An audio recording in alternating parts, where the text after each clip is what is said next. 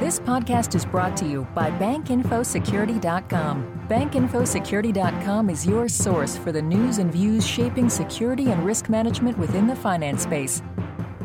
Global banking institutions can learn a great deal from Japan's disaster planning and response.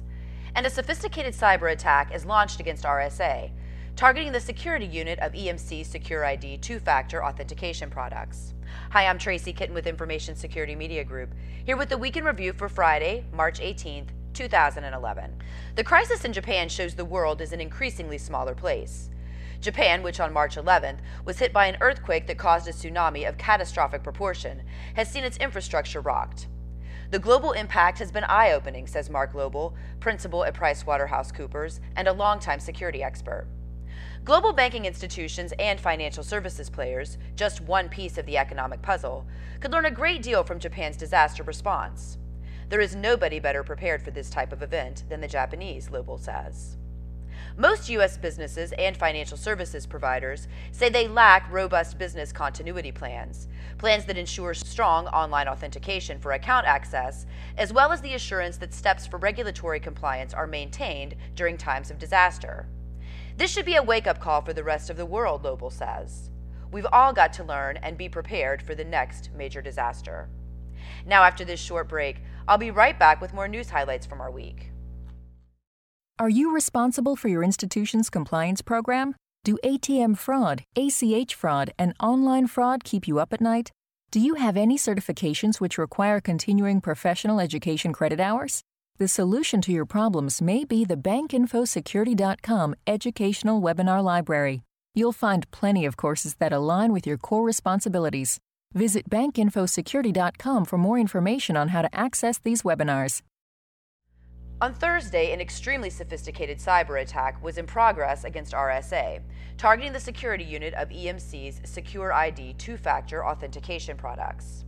In a posting on its website, RSA said its investigation led officials to believe the attack is one of an advanced persistent threat, which ultimately means the threat is sophisticated and aims to gain continual persistent intelligence on a group, such as a nation or corporation. RSA's SecurID product, which comprises a token, either hardware or software, that generates an authentication code at fixed intervals, appears to be the primary target. The attack reportedly resulted in information being extracted from RSA's IT systems. But RSA says it is confident the information extracted does not enable a successful direct attack on any of its SecurID customers. And we wrap up the week with yet another look at Magstripe technology and its current security deficiencies. As most of the world continues and completes its migration toward EMV, away from the magstripe, U.S. card issuers are looking to radio frequency identification as a way to enable more security and spur adoption of contactless payments, which could also help to bridge the technology compatibility gap between EMV and the magstripe. Despite public concerns about contactless card security, industry experts say contactless technology is far superior from a security standpoint to the existing magnetic stripe. RFID cards used in the US contain embedded read only microprocessor chips that use the same information contained in a traditional magstripe. Unlike EMV chips, which provide two way communication between a card and card reader, RFID chips based on magstripe details communicate only one way. The advantage to contactless RFID is transaction speed, since an RFID card communicates without physical contact with the card reader. Rather than being swiped, like traditional magstripe cards, RFID cards can communicate within 1 to 4 inches of card readers, enabling the so called tap and go payment. That's this week's Week in Review. For Information Security Media Group, I'm Tracy Kitten. Have a great week.